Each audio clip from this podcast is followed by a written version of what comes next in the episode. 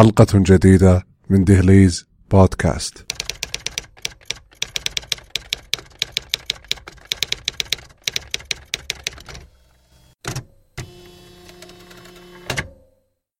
جوزيف إغنر كان رساما نمساويا عاش في القرن التاسع عشر وكان رجلا حزينا بائسا قرر إنهاء حياته في وقت مبكر جدا في سن الثامن عشر علق لنفسه حبلا وهم بشنقها لكنه فجأة وبصورة غامضة مر أحد القساوسة وأقنعه بالعدول عن قتل نفسه. ثم مرت أربعة أعوام عجاف لم تتحسن خلالها أحوال جوزيف فقرر إنهاء حياته وتهيأ لشنق نفسه مجددا. وهذه المرة أيضا ظهر نفس القس السابق وأقنعه بالعدول عن الانتحار. ثم مرت سنوات انغمس خلالها جوزيف بالعمل السياسي فألقي القبض عليه عام 1848 بتهمة المشاركة في ثورة فيينا وأصدرت السلطات حكما سريعا عليه بالإعدام بواسطة المقصلة. لكن هذه المرة أيضا وبطريقة ما ظهر نفس ذلك القس وأقنع السلطات بالعدول عن إعدامه. لكن أخيرا وفي عام 1886 نجح جوزيف في إنهاء حياته منتحرا بطلقة من مسدسه إلا أن غرابة القصة لا تنتهي هنا. فالرجل الذي قام بتجهيز جنازة جوزيف وتولى مراسم دفنه وتأبينه كان نفس ذلك القس الذي أنقذ حياته ثلاث مرات.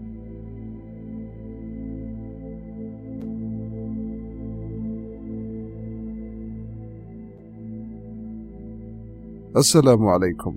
في حياتنا نمر بالكثير من المصادفات الغريبة فحينما تدخل أحد المطاعم تتفاجأ بوجود شخص كنت تفكر به قبل دخولك وربما تحاول أن تتحاشى أحدهم ثم يظهر لك بمصادفة عجيبة.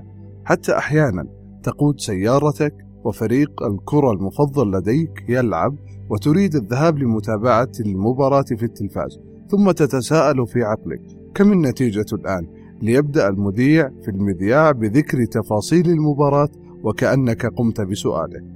وكثير من الأشخاص يشتري هاتف جديد أو مركبة جديدة ليلاحظ وبالصدفة أن كل الناس اشتروا مثله. الصدفة من حيث المقتضى اللغوي مأخوذة من صدف يصدف وهو الشيء الحاصل لك صدفة أو مصادفة. وفي هذه الحلقة من دهليز بودكاست سنتطرق لذكر بعض الأحداث التي حدثت بالصدفة وقد تكون غير قابلة للتصديق من دقة التفاصيل.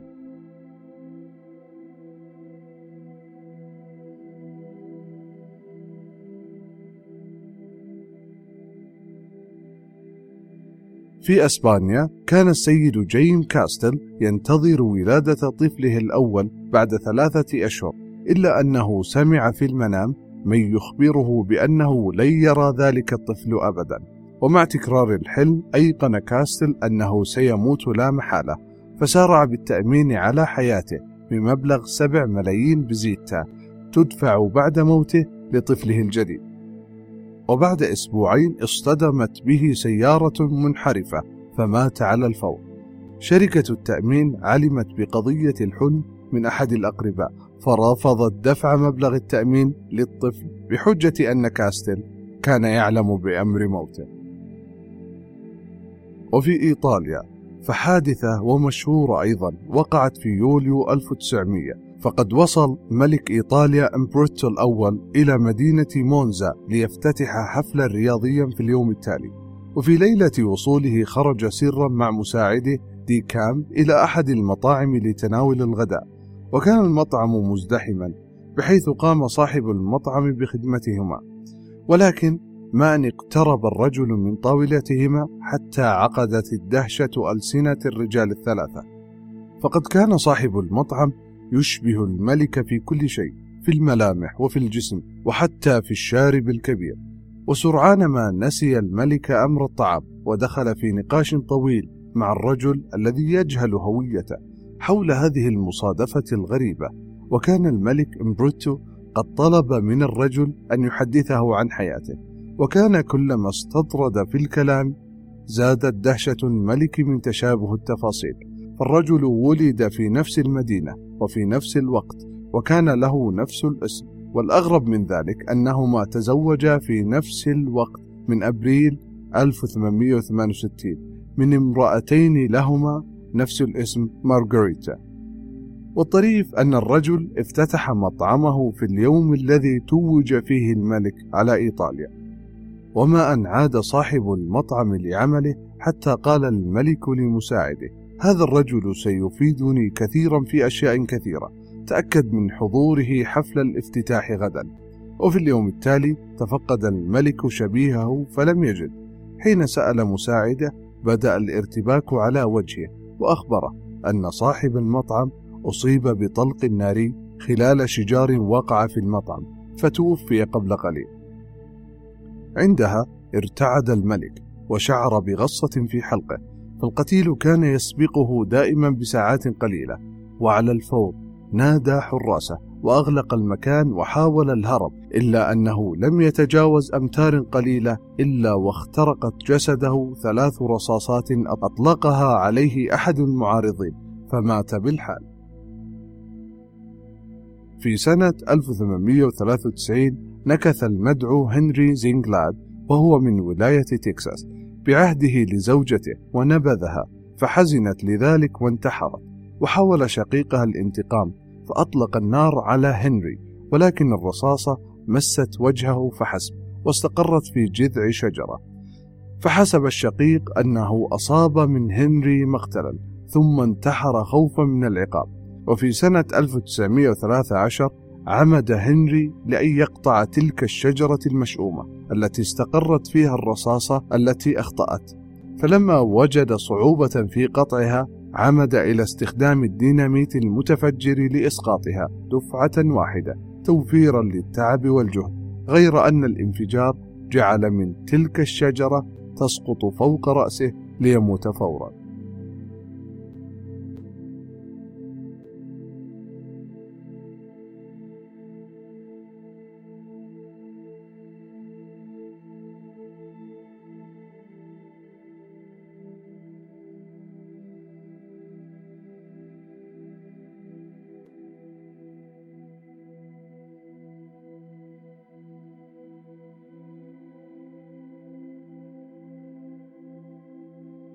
وفي بعض أجزاء روسيا المشؤومة. ففي عام 1707 اجتاح الجيش السويدي الأراضي الروسية بقيادة الملك كارلز الثاني عشر. فتراجع الروس ولم يقاتلوه في معركة حاسمة. جعلوه يواجه أرضهم الشاسعة وشتاءهم القاسي. ومع حلول الصيف كان نصف الجيش الغازي قد تبخر. فلم يجد بطرس الأكبر صعوبة في هزمه في معركة بولتوفا. واندحر الملك السويدي جنوبا لاجئا إلى الأراضي العثمانية. تلك كانت بداية النهاية للإمبراطورية السويدية. الغزو الفرنسي أيضا والغزو النازي لروسيا. كلاهما انتهيا بكارثة. ففي عام 1812 قاد نابليون بونابرت جيشه العظيم المؤلف من نصف مليون رجل لغزو روسيا القيصرية.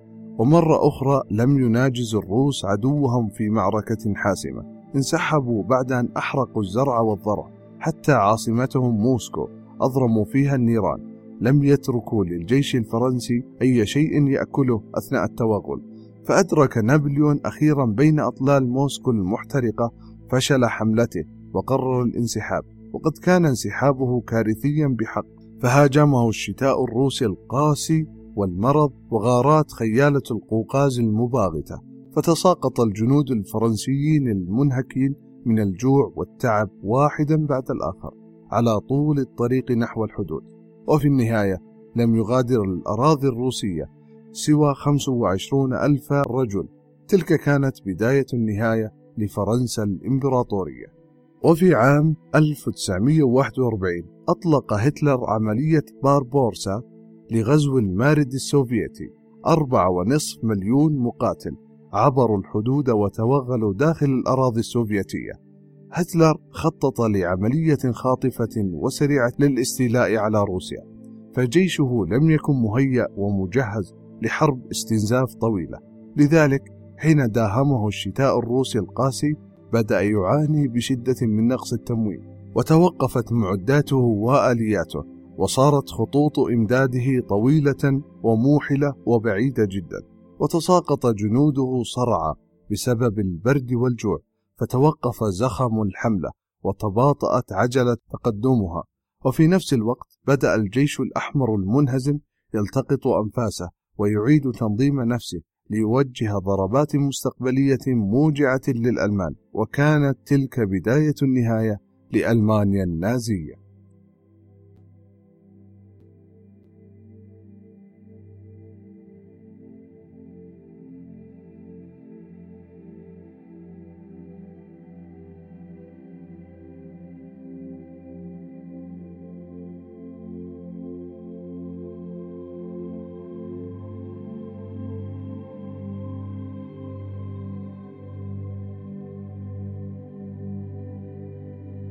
انتهت حلقتنا من دهليز بودكاست. أرجو أن تكون الحلقة حازت على استحسانكم. تابعونا في تويتر و SoundCloud.